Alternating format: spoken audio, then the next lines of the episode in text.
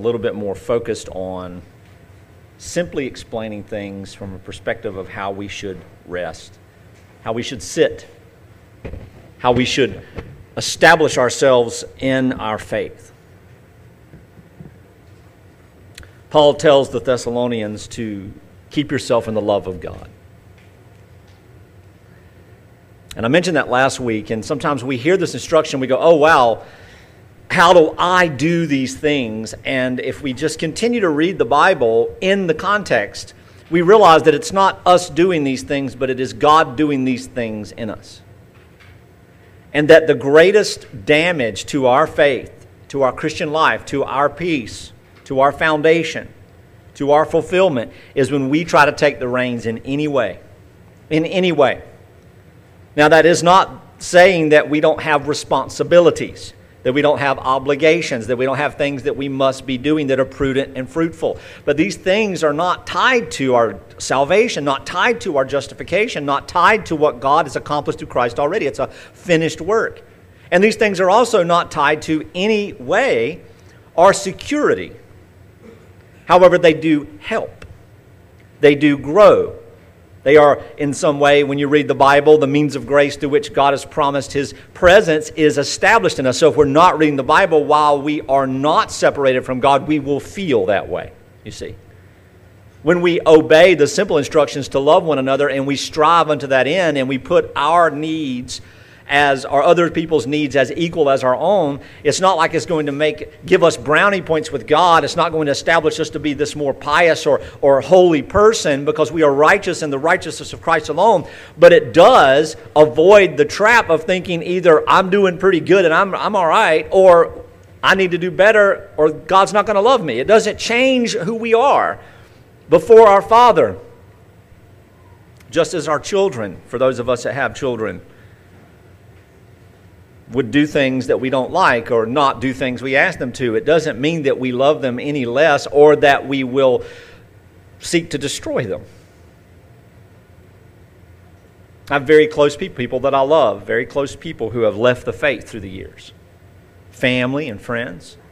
Men who I used to call deeply brother in the faith, and now they are they deny it. And I understand that in these times that our culture puts a, a red flag up, puts a, a fire on, gets a blowtorch out, and tries to melt everything down because it is the end of the world. It's not the end of the world to be in the will of God. While that may be detrimental, while it may be horrifying, while it may be terrifying, no matter what it is, if it's not unbelief, it's death. If it's not death, it's divorce. If it's not divorce, it's destruction or some other deed that could be bad. Deviled eggs. But nothing changes. Nothing really changes in the scope of life as people who are found in the grace of God and the love of God because nothing can separate us from that love. So when people leave the faith, we love them still. When people struggle, we love them more. When people get wrong doctrine, we love them deeply, more deeply. That's the instruction of the Bible.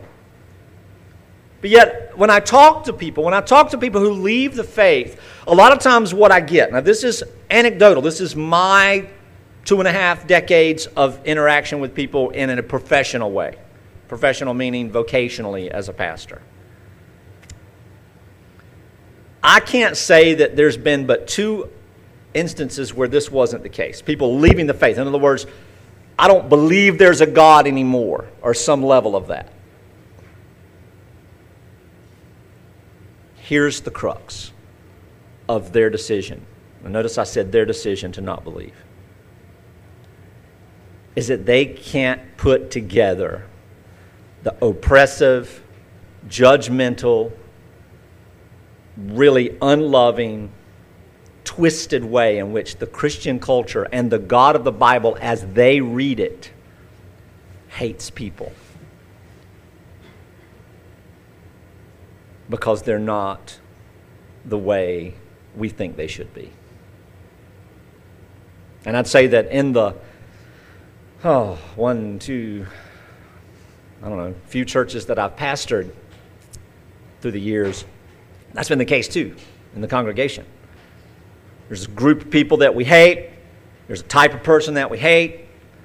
We don't hate them, we love them, so we keep it real and we speak the truth in love. It's loving, you know. No, loving is about the approach, the attitude. Loving is about the intention. And love is never calling someone to the carpet about their unbelief. Is that what Jesus did on the cross? Don't you make me get up here. Don't you make me die for you. If you just get your act together, I wouldn't have to do this. Evangelism, and I'm going to say some strong things here because it's just the way I am in my poetry.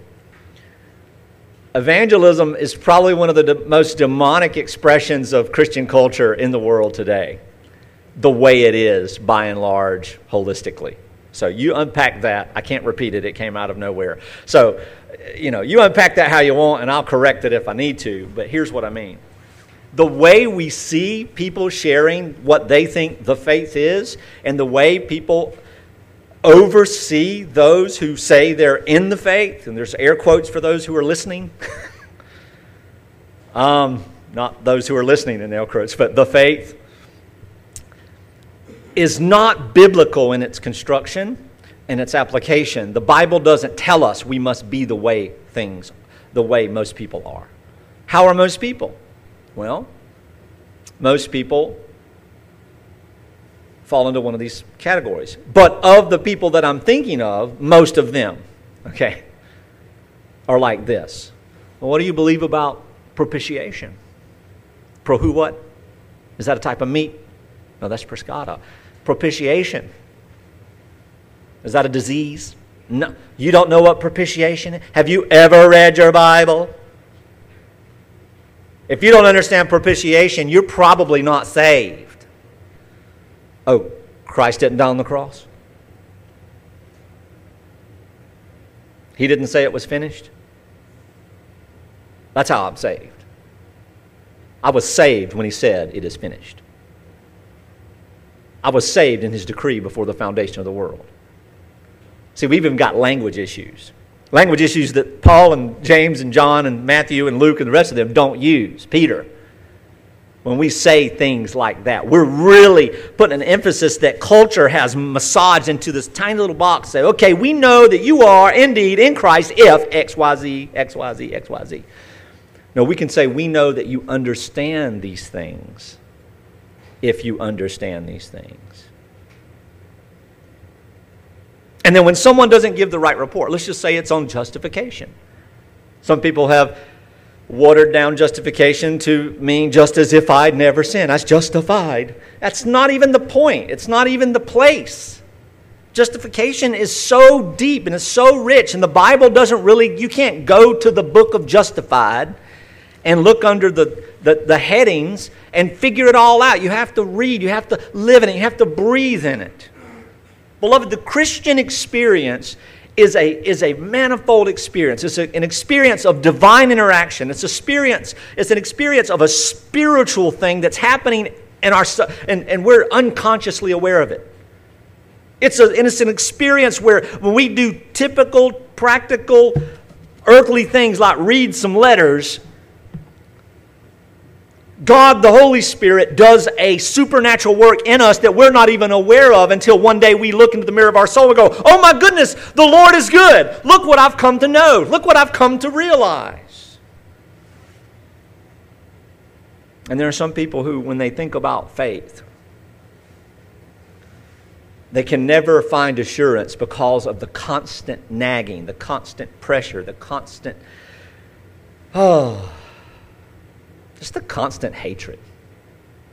Within themselves and from with other from others and i mean you think about it. Look at all the different if i were to say to you what's a cult that you know you can name them right?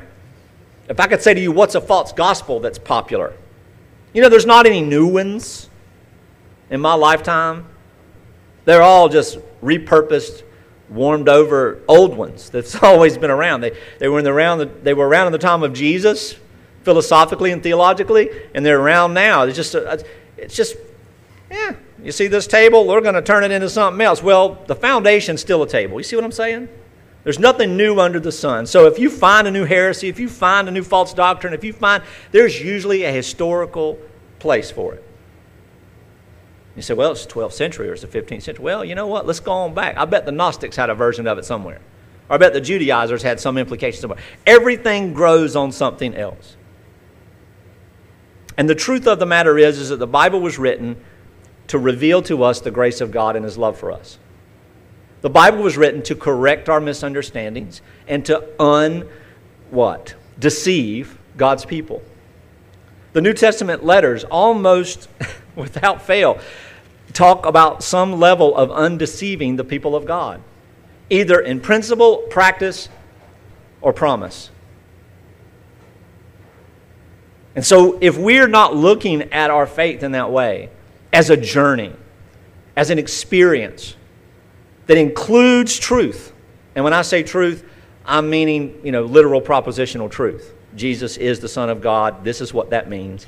This is how he came. This is the promise. This is what he accomplished. This is what happened.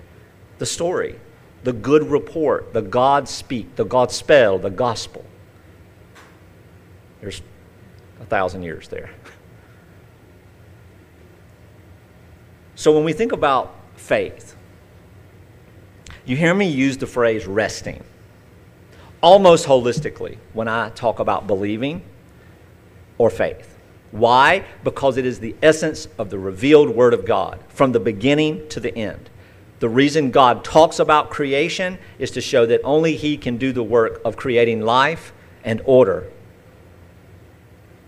And if He does that in the nothing into everything, he can surely do that in the context of righteousness to create a people for himself and declare them righteous through all with all righteousness. It means nobody's getting away with anything. Every sin, every evil, every error, every failing, every thought, every word, every deed, every desire that has fallen short of his holiness is paid for. Justice is satisfied. Every debt is paid. See, that's the narrative of Scripture. But we are so smart, and we're so, we, we really are. I'm not saying that sarcastic. We're smart. Human beings are very intelligent. Even the dumbest ones I know have incredible intelligence. I've spoken to some of you. No, I'm joking.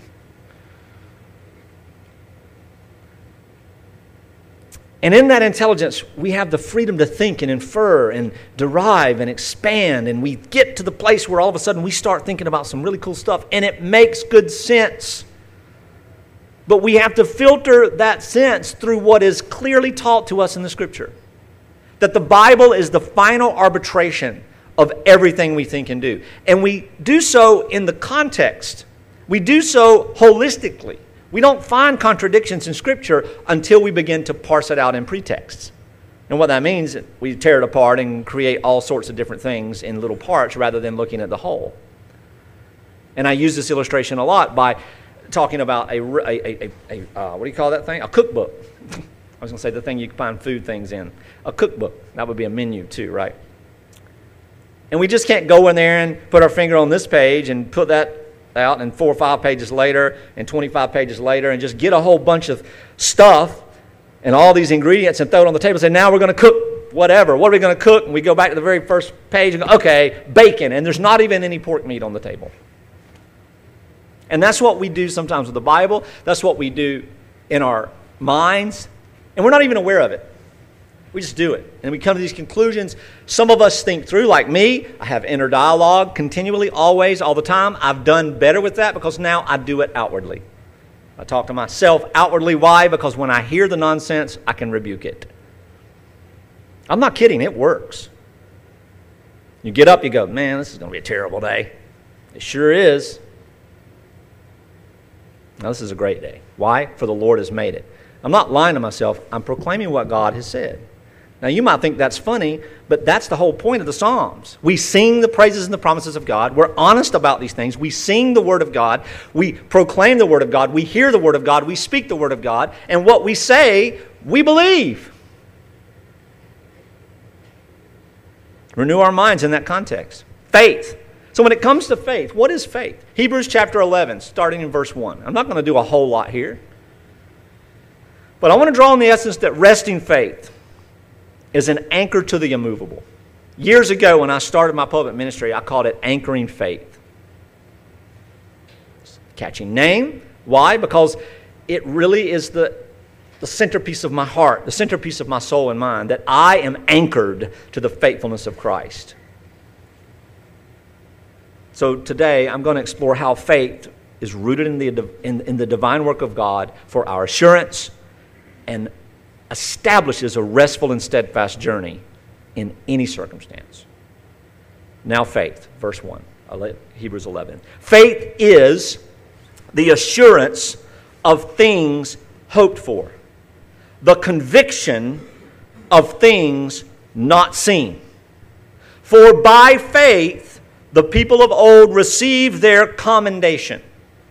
By faith, we understand that the universe was created by the Word of God so that what is seen was not made out of things that are visible.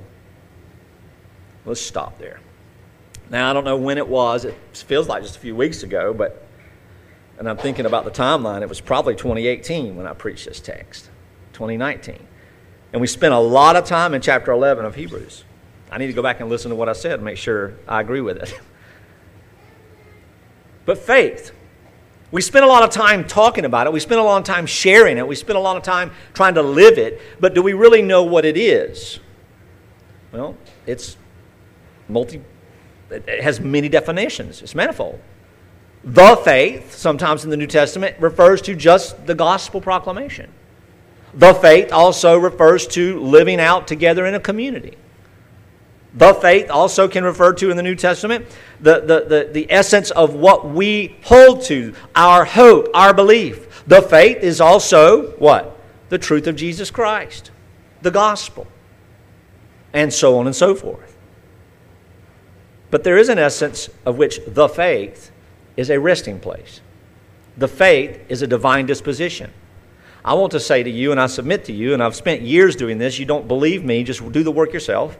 Don't take my word for it. But the idea of a changed disposition of the mind, which we call repentance, is indeed faith, a resting place in the promises of God. That's the simple reality of faith. And faith is not something that we see or that we can go buy at the store, that we can go attach ourselves to in any real way. Faith is not effectual. In other words, if we believe hard enough, then we'll be saved strongly. Faith isn't what connects us to salvation. In any tangible sense, faith is what has us rest in salvation in a real sense. And why is this important? Because, beloved, I think it all boils down to this. Everything that I've gone through in the last three years, every single uh, little thing that I've gone through in life for my entire life, but specifically in the last three years, has centered around my faith. All of it.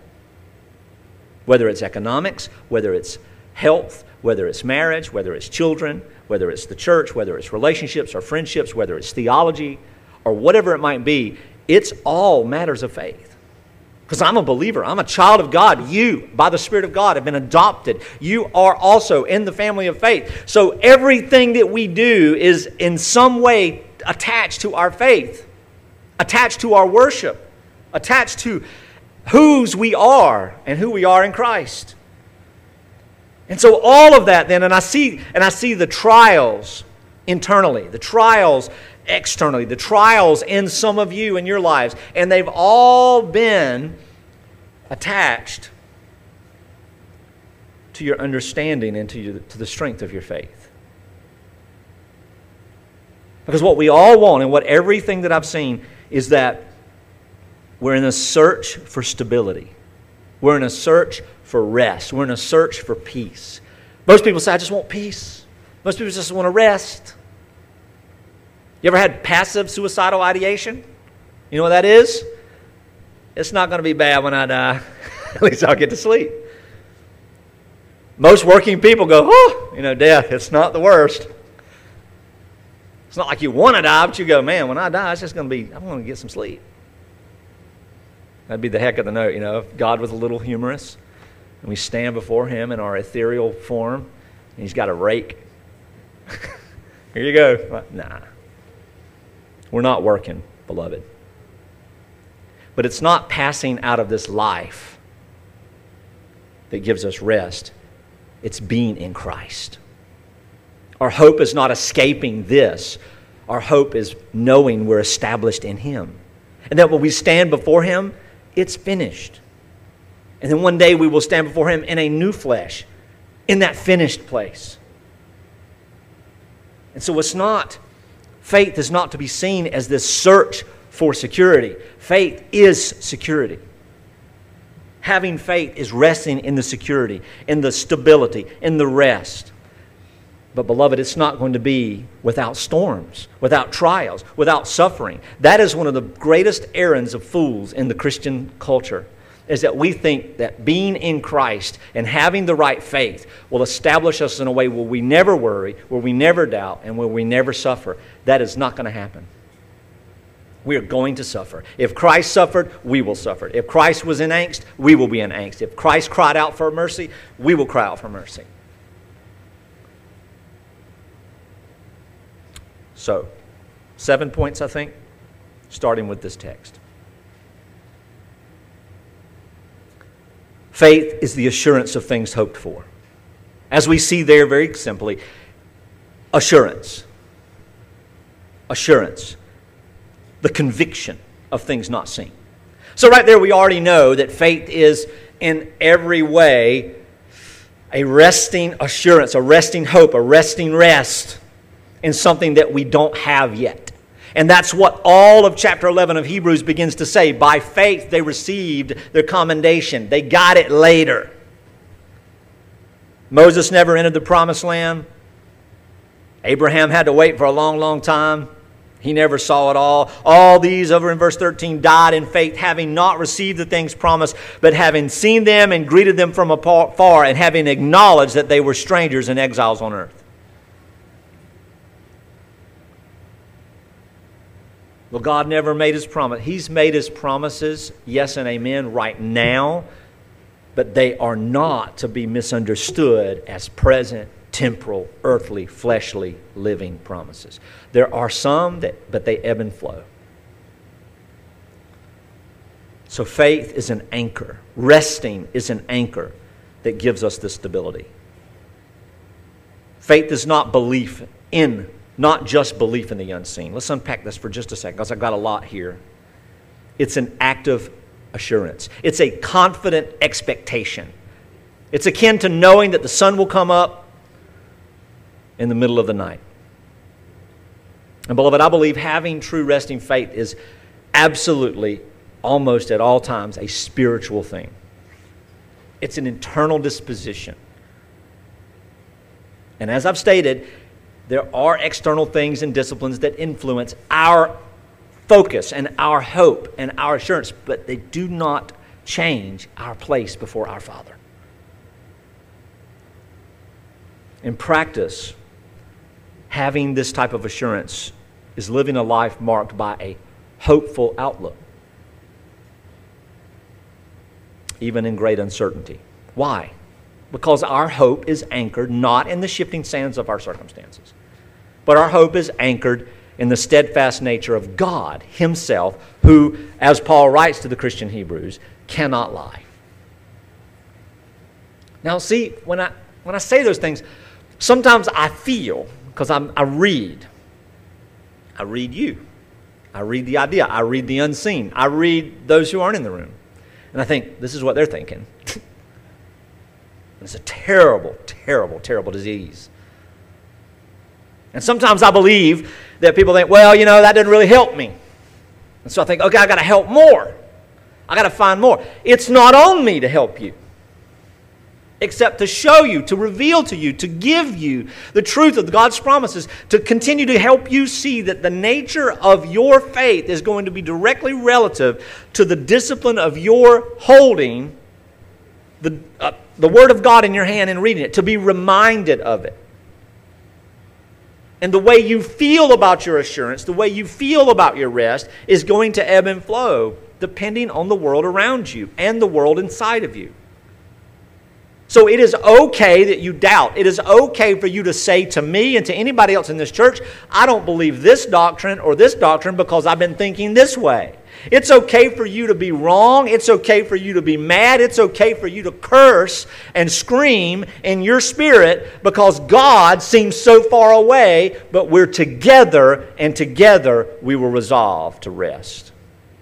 Quit putting on a show, beloved.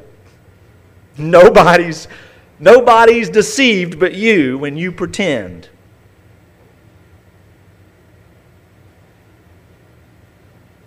I remember conversations I had with mentors through the years, and one of them talked about how David got it wrong in his Psalms. And his premise was this that David whined and complained and fussed, and you know, most of it was his own doings, and he wanted God to intervene. And so, yet, David's attitude was wrong in the context of what we should see in glory. But David's attitude was absolutely right because he's human and he was actually displaying the very nature that every one of us carry and hold and how we should live and how we should approach our Father in heaven with boldness to come bold before the throne of grace in our time of need, even when we're sinful. Because are we not ever, are we never not sinful when we approach God in reality? And the answer is yes and no. We know ourselves, but in reality, before our Father, we are sinless. Why? Because Christ has satisfied God's righteousness. And see, what does that leave us? Sitting still, going, you know, sitting still with nothing to think about but how? That's the conundrum. That's the wow of truly being born again, is that we're like, now what am I supposed to do? Exactly. Walk in a manner worthy of such rest. Walk in a manner worthy of such hope. Walk in a manner worthy of such love. Oh boy, I was at rest until you said those three things. You see? God's character. At its core, the nature of faith remains a divine mystery. As elusive in my mind and intangible as the air we breathe, yet as essential as the gravity that holds us to the earth. Faith has been the quiet assurance in God's sovereign work. Faith is not an intellectual attainment or a doctrinal or doctrinal precision faith is not the outcome of rigorous study, but a restful disposition granted by the divine.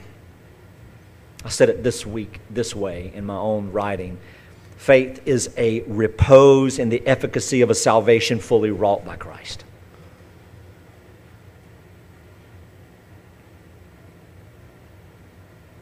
So, where does that put us? Faith is confident assurance in things hoped for.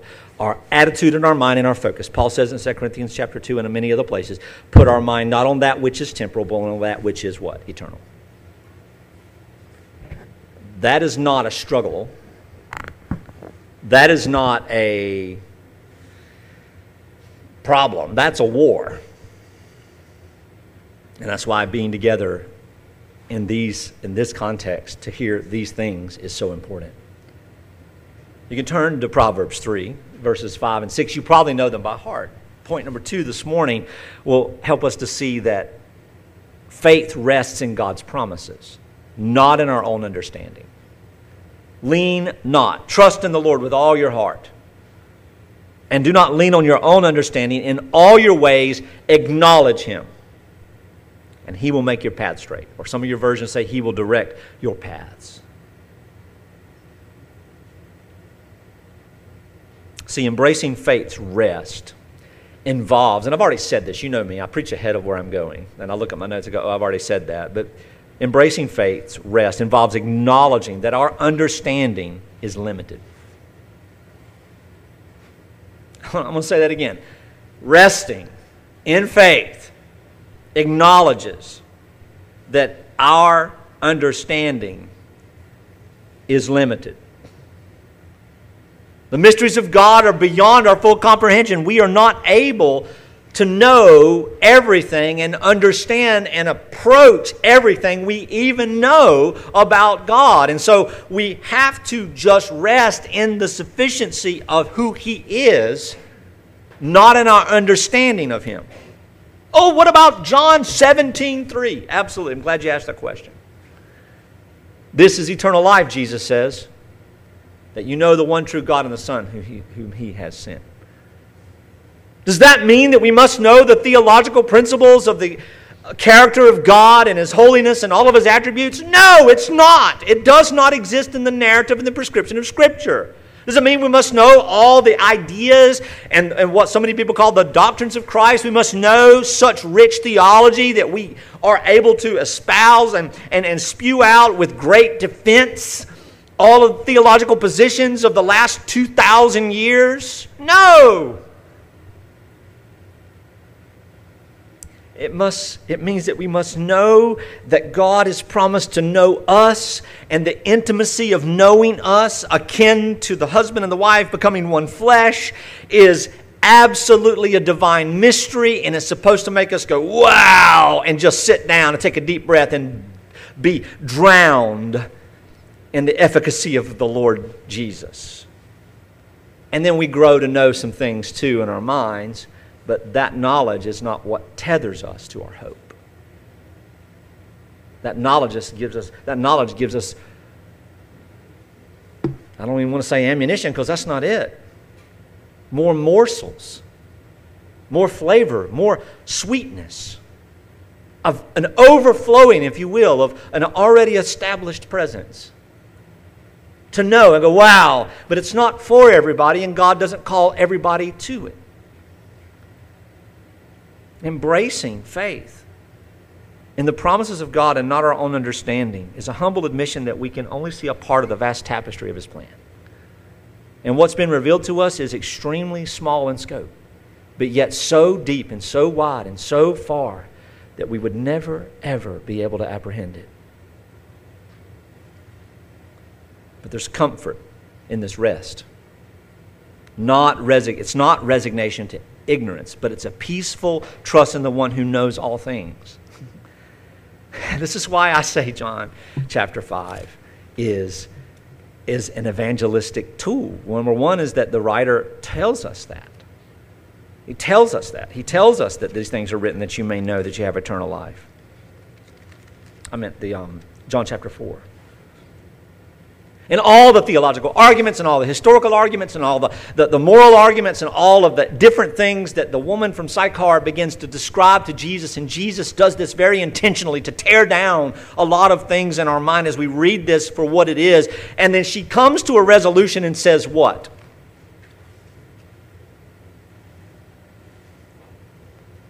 She says these words. The woman said to him, I know that Messiah is coming, and when he comes, he will tell us all things. And Jesus says to her, The one to whom you speak, I am.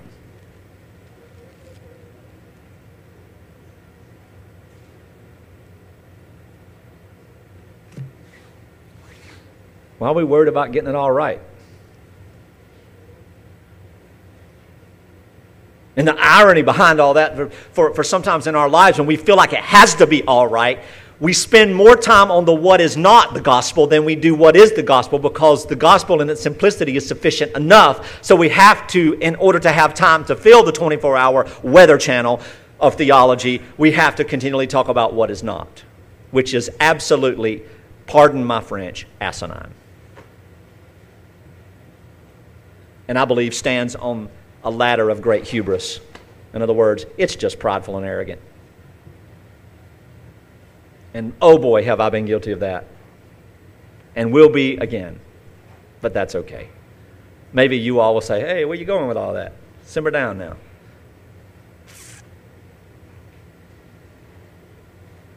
We don't have to have all the answers to have faith, to have a strong faith.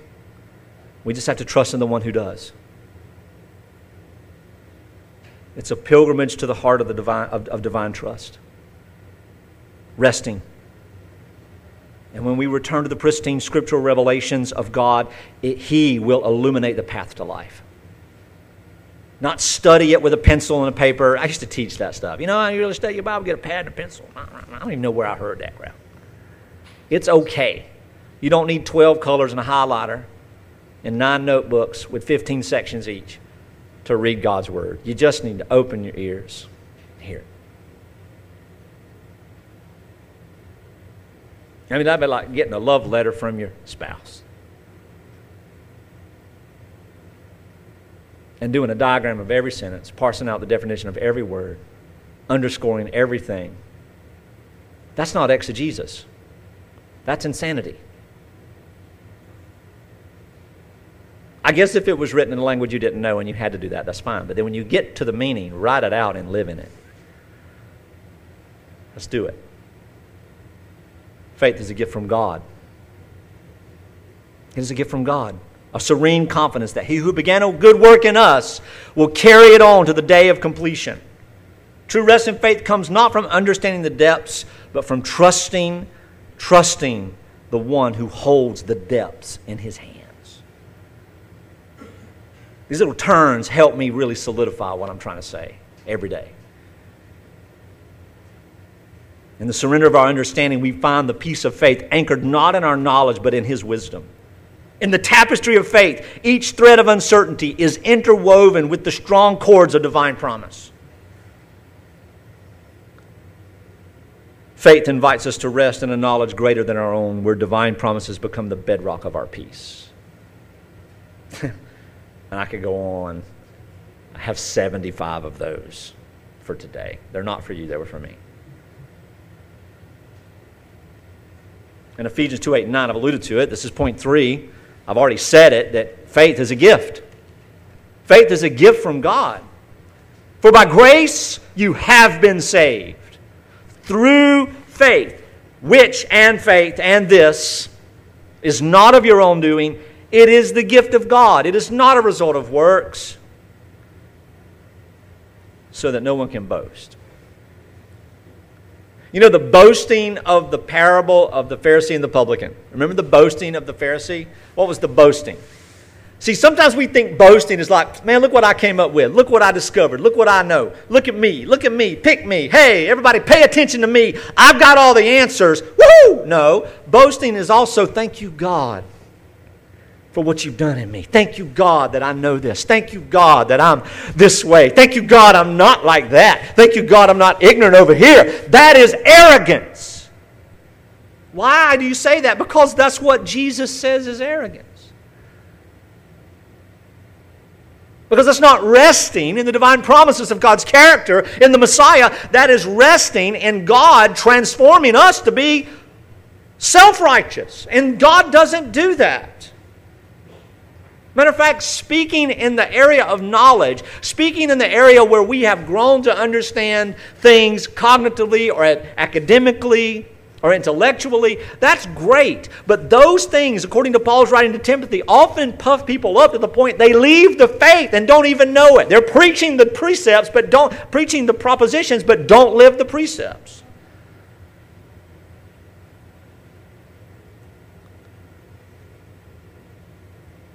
Faith is a gift from God. We cannot achieve it through our efforts. We cannot achieve it through our knowledge, nor can we achieve it and then say, oh, when I came to this or that or this or that, when I came to understand election, then I was born again. That's a lie. And that's a misplaced faith. That is no different than putting faith in your own faith, or faith in a decision that you made, or faith in the way you've changed, or faith in the fact that you're not an alcoholic anymore, or faith in the fact that you're faithful to your wife or your husband. Faith in the fact that you don't get angry. Okay. I know a lot of unbelievers who are the faith in the one who is faithful, knowing that it is a gift. The genesis of our faith is the grace of God, not human effort or intellect. It is divine endowment, freely given as God wills. This truth should bring relief and this truth should bring joy. This truth should bring satisfaction and fulfillment. It lifts the burden of trying to muster faith on our own and places the focus of God's generous nature at the center of our hope. In daily life, this means our faith journey is less about striving and more about receiving.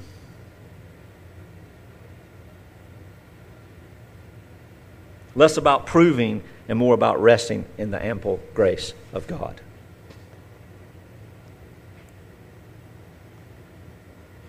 This exploration of faith is not academic. It's a pilgrimage to the heart of, the divi- of divine trust, the heart of the work of God.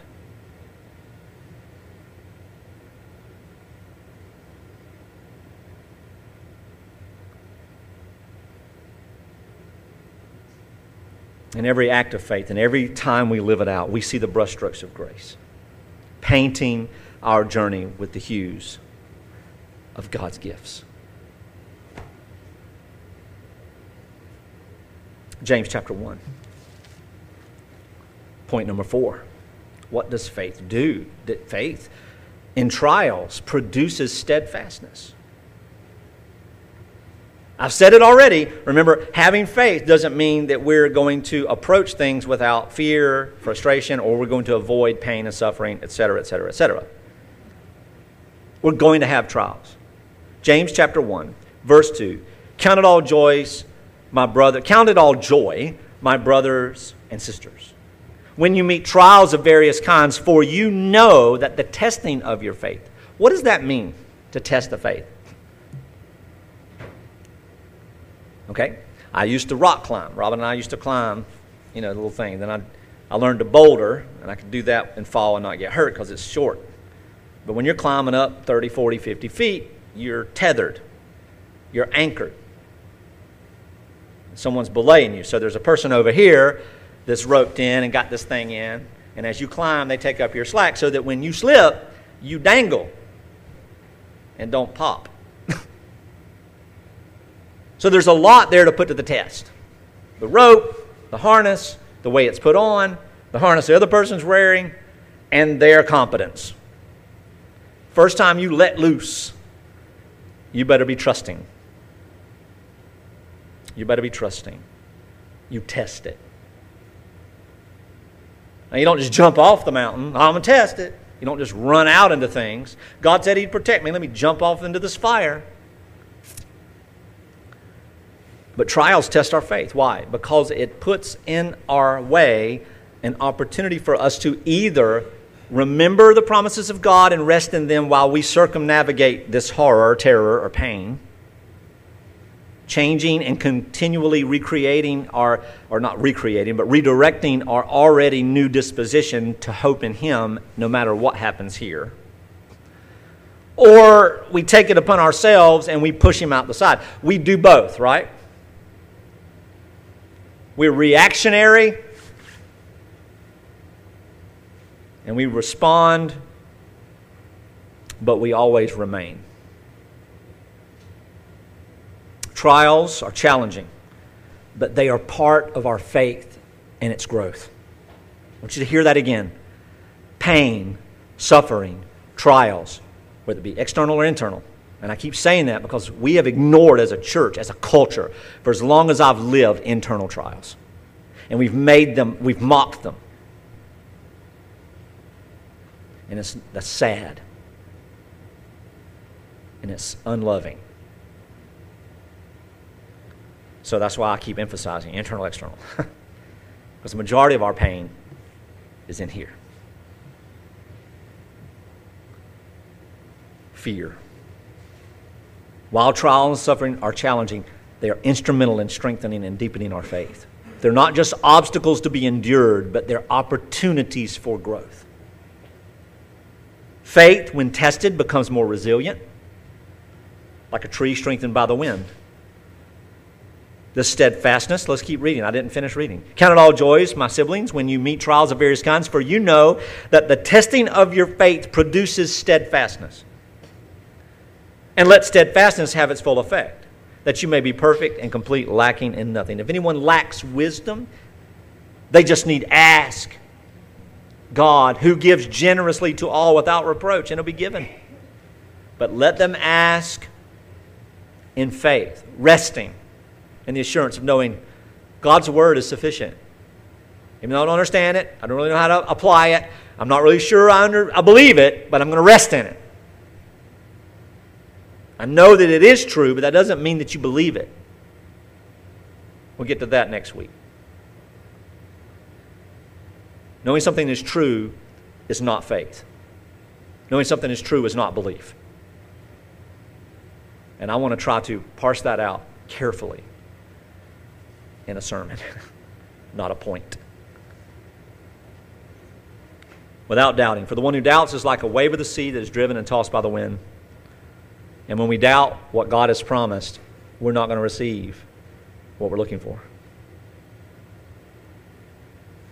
Double minded, unstable. We're looking for peace. we have to rest.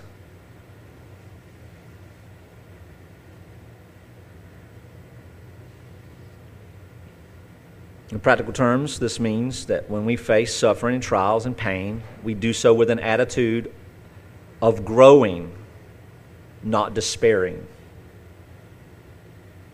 Knowing that these challenges are shaping us into more steadfast believers, not stoics.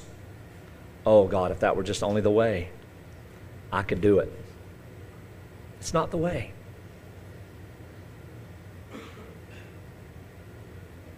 Poetically, I think about a garden, I think about a sculptor in the garden metaphor, trials of the rain that nurtures our trust, bringing forth the flowers of steadfastness. In the context of sculpting, the trials we endure are but the chisel in the sculptor's hand, shaping our faith into a form of beauty and strength. James chapter 2. We get this little place down here. And for those of you who are hobby theologians, you get to verse 14 of chapter 2 and go, ha, we see the conundrum. I remember I had to do an entire paper on that in one of my master's degrees where we had to look at what James was saying versus what Paul is saying and see where the problem is. And there's no problem at all because there's a context, there's a point to what both of them are saying. They're saying the exact same things, different audiences, different context, different instruction.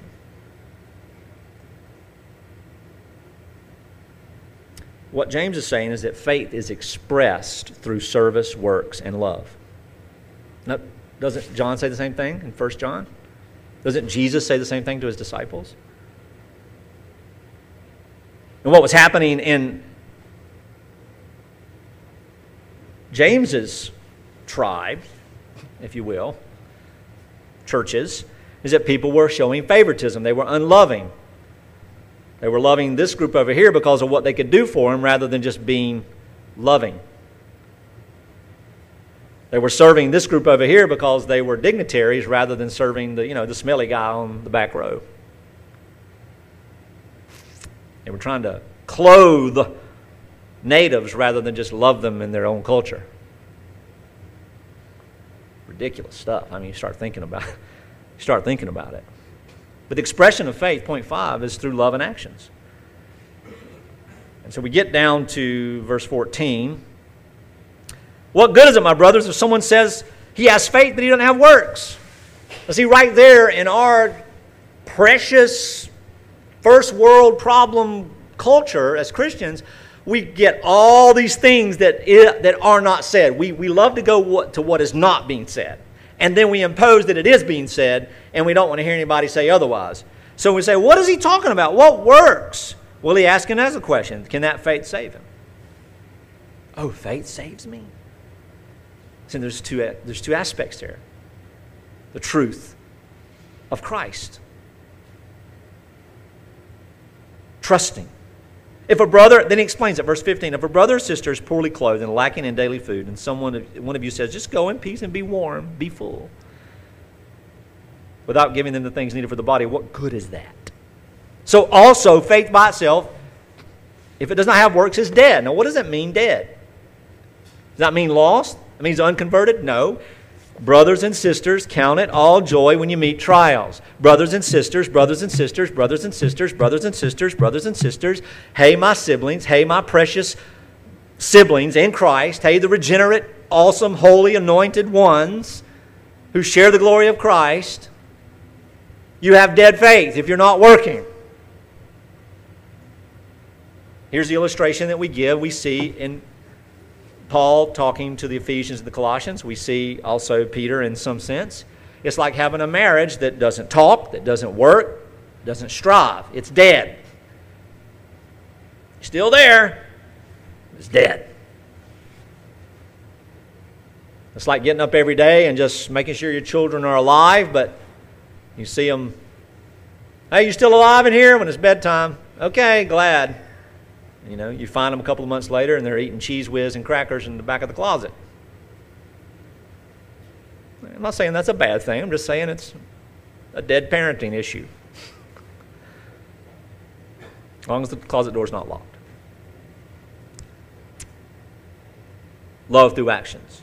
Genuine faith naturally manifests in our actions. If we rest in the grace and the love of God for us, it will overflow in our lives. To what degree? We can't say. And in this, these people's lives, it had backed up and was non existent. So what happens? James says, hey, get alive in your faith. Put teeth to your faith. Put shoe lever to your faith. Put some action in there. Don't live dead before the Lord. Let your life be a testament. And why do our lives go there?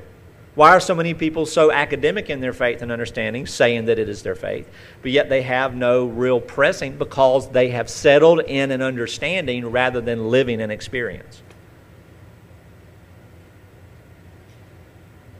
They're holding on to what God gave them years ago rather than experiencing what God is giving them today.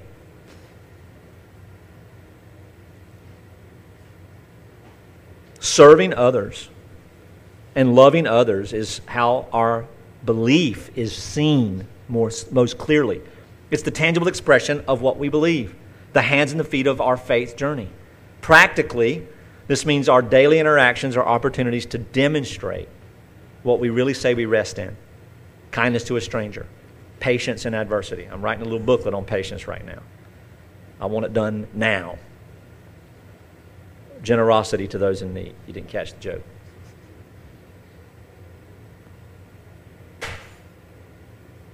Our deeds, in some sense, are echoes of our faith, reverberating through the chambers of our daily encounters. And the sympathy of, and the sim- symphony, not sympathy, but sympathy would be good too. We talked about that a few weeks ago, but it's the symphony of our faith our actions are like the notes in the medley that bring the love of God to life. 1 Peter chapter 1. Flip over. I tell you, we get to Hebrews, James, and Peter.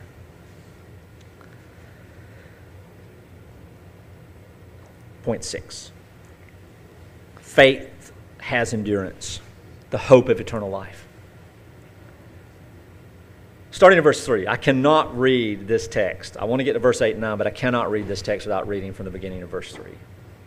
1 Peter chapter 1, verse 3. Blessed be the God and the Father of our Lord Jesus Christ, who has blessed us, who has, excuse me, uh, according to his great mercy, has caused us to be born again to a living hope through the resurrection of Jesus Christ from the dead, to an inheritance that is imperishable, undefiled, and unfading, kept in heaven for you who you, by God's power, being guarded through faith for a salvation ready to be revealed in the last time. In this you rejoice, obviously, though now for a little while, if necessary, you've been grieved by various trials. Why? So that the genuine testedness, excuse me, the tested genuineness of your faith, which is more precious than gold, which also perishes by fire may be found to result in praise and glory and honor at the revelation of Jesus Christ. The point I want to make today, verse 8. Though you have not seen him, Jesus, you love him. Though you do not now see him, you trust in him and rejoice with joy that is inexpressible and filled with glory, obtaining the outcome of your faith which is the salvation of your souls. And then Peter goes in there and starts talking about the prophets and the angels, and their whole purpose in life was to look forward to and to watch this come about. Imagine your whole purpose in life was just to tell about what was going to take place one day and you never saw it. And then your only other purpose in life was to just celebrate what you did see.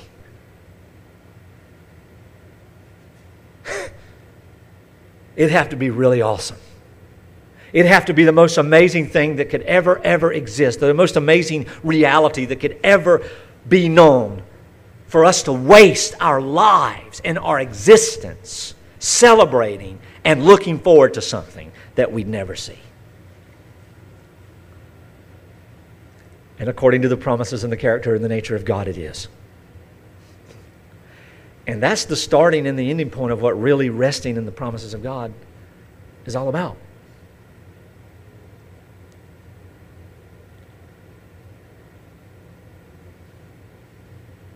The enduring nature of faith is anchored in the promise of eternal life.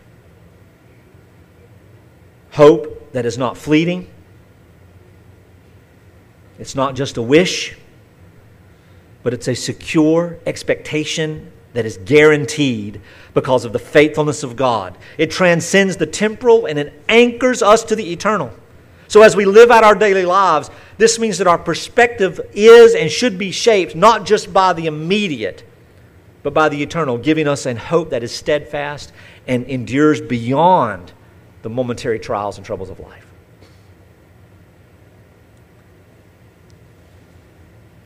I believe in this embrace of faith, what God has granted for us and its enduring power, that we touch eternity. Holding on to a hope that outlasts the very cosmos that displays it.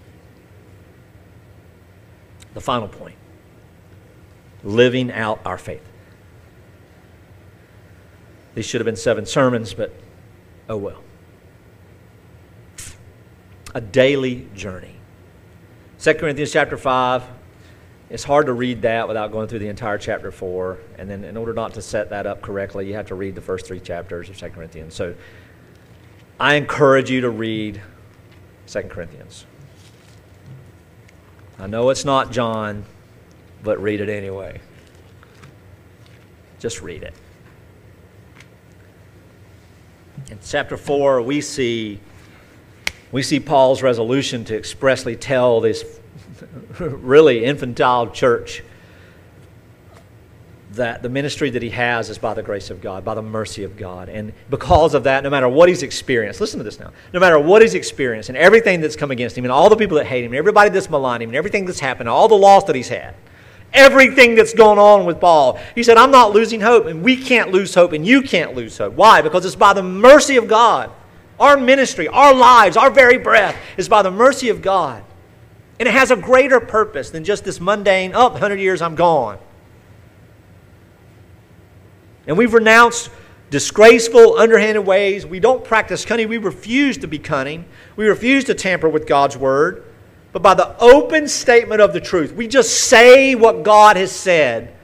We commend ourselves to everyone's conscience in the sight of God. And when other people don't hear the good report, when other people go, ah, that's ridiculous, other people say, I can't rest like that, you understand that this was not a, I don't believe in the divine, or I don't believe that Jesus could be raised from the dead. In Paul's day, especially in Corinth, it was an issue of, I am not believing that I can just sit on my butt and sit in the presence of God's grace and hope that I am okay.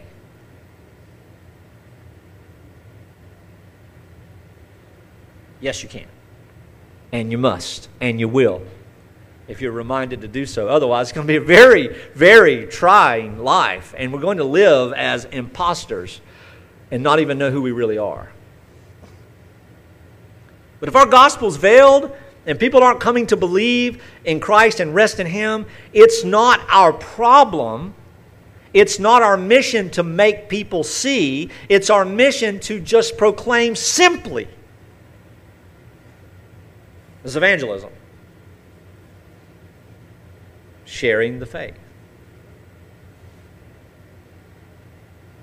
Because if it's veiled, it's only veiled to those who are perishing, who God has blinded their eyes to keep from them from seeing what? The light of the gospel and the glory of Christ. Oh my goodness. Then what's their hope? What's the hope? Where is it? Well, what we proclaim is not of ourselves, but as Christ our Lord, with ourselves as your slaves for the sake of Christ.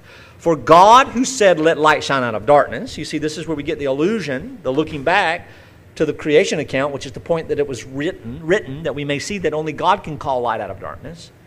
And then John undergirds that by saying that the light that's called out of darkness is the light coming into the darkness, who is Jesus Christ and then the people of Christ as they live out their life not as separatists, not as Puritans, but as individuals and then collectively as a whole. People who are different, people who are upset, people who are ugly, people who are nice, and we work together by the grace of God to, to, uh, to be a light unto the world, not to transform the world into our desire and our likeness, but to proclaim to the world the person of Jesus Christ. Simply, simple grace. God said, Let light shine out of darkness, has shone in our hearts to give us the light of the knowledge of the glory of God in the face of Jesus Christ. And this treasure are in jars of clay. Us, we're jars of clay, so that it shows us surpassing power belongs to God and not to us. Why? We're living a very afflicted life. We're hurting. We're suffering in every way, but we are not crushed. We're confused and perplexed. We don't know what's going on, but we are not driven to despair. People hate us and they want to kill us. We're persecuted, but we are not alone. We've been struck down, we've been beaten, we've been arrested, but we have not been destroyed because we are always carrying in our body the death of Jesus Christ. Why? So that the life of Jesus may also be manifested in our bodies, in our lives. For we who live are always being given over to death for Christ's sake so that the life of Christ may also be manifested in our mortal flesh. So death is at work in us. And we rejoice so that life may be at work in you. See, it's not a come to situation, it's being in Christ.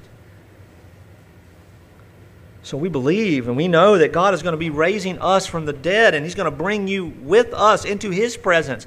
It's all for your sake, so that as grace increases, extends to more and more and more people it may increase thanksgiving to the glory of God, to see God for who He really is. So we don't lose heart. Verse 16, 2 Corinthians 5. 4. Our outer self is wasting away, our inner self is renewed day by day. For this light, momentary, this simple, little, tiny pain is preparing us for an eternal weight of glory beyond all comparison. As we look, and I've already talked about this, that's why I read it, to the things that are unseen, not to the things that are seen. For the things that are seen are just passing through, but the things that are unseen will last forever. So now. We know that this little life that we live, this little tent we live in, is, is, is dying. It's going to be destroyed. And we have a building from God, a house not made with hands, eternal in the heavens. For in this tent we groan. Oh, we long to put on our heavenly dwelling. We talked about that earlier, right? If indeed by putting on it we may not be found naked. For while we are still in this tent, we groan, being burdened, not that we would be unclothed, but that we would be further clothed, so that what is mortal may be swallowed up by life. He has prepared us for this very thing as God, who has given us the Spirit as a guarantee. So we are always, the point today, of good courage. We know that while we are at home in the body, we are away from the Lord, for we walk by faith, not by what we see. We walk by resting in the promises and the character of God. And this is a journey. It is not something that's just going to happen and then we're settled in it. It's every day, it's multiple times a day. We are going to ebb, we are going to flow, we're going to unbelieve, we're going to believe, we're going to be deceived, we're going to be undeceived, we're going to be challenged, we're going to find security, we are going to be persecuted, we're going to be afflicted, we're going to be perplexed, we're going to be struck down, but we are not going to be destroyed, we are not going to be uh, left alone, we are not going to be driven to despair, we are going to rejoice, and we are going to do so because we know that the power of God and the promises of God are in the person of Jesus Christ for his people, and there is no escape from such love. Period. And that's the end of it. So, walking in faith is a daily endeavor. It's not about grand gestures, like I said last week. It's not about grand gestures and doing things and getting on the front of the magazines and getting being known from, all the different people. The people that did most of the work in the New Testament aren't even listed in there. Just the people that wrote about it. Why? Because we've got their names recorded. If they didn't write it down, we wouldn't know who they were because they weren't that important. They weren't that known.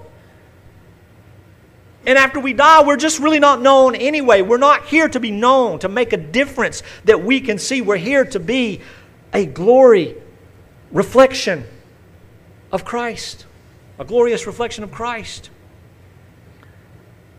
Faith and walking daily by faith is not about grand gestures. It's not about social media presence. It's not about this great belief, but it's about consistent steps of trusting and resting in the promises of God. It involves making choices each day that reflect our faith, finding God in the ordinary, and seeing the extraordinary in the mundane. This daily journey of faith means that every aspect of our lives, beloved, from the mundane to the monumental, it is an opportunity to exhibit, to live, to hope, to rest, and, and trust in God's faithfulness and sovereignty.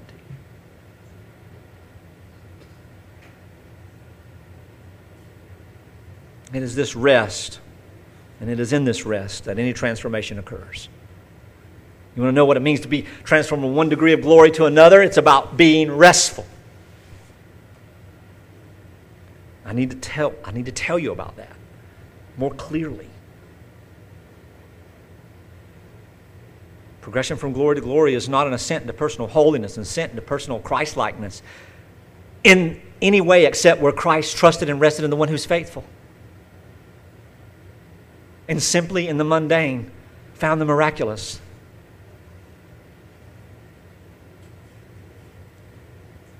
It's a journey deeper into the rest provided by Christ's work. Faith is a tranquil state of our lives, where as believers we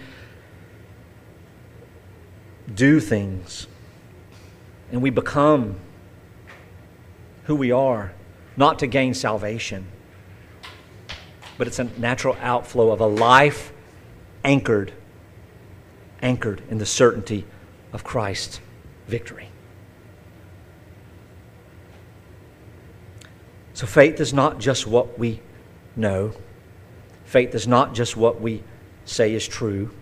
Faith is not just saying, believe, but it's resting. And that resting is a journey of grand proportions that never has continuity except rest and restlessness. One doesn't exist without the other. But there is a promise that keeps us from going off the cliff and that is that the restfulness will one day be repla- replace the restlessness forever. And now we can sing and thank God for it. Now we can take this table and remember how and why it's true. Because the body of Christ was broken and the blood of Christ was spilled. And he said it was finished, and it is. And he was raised to life to bring us to him. Let's pray. Father, I pray, Lord, that you would help us to be committed to this understanding, to this teaching. Lord, not in our own way, but in your divine giftedness and your spirit working in us and through us.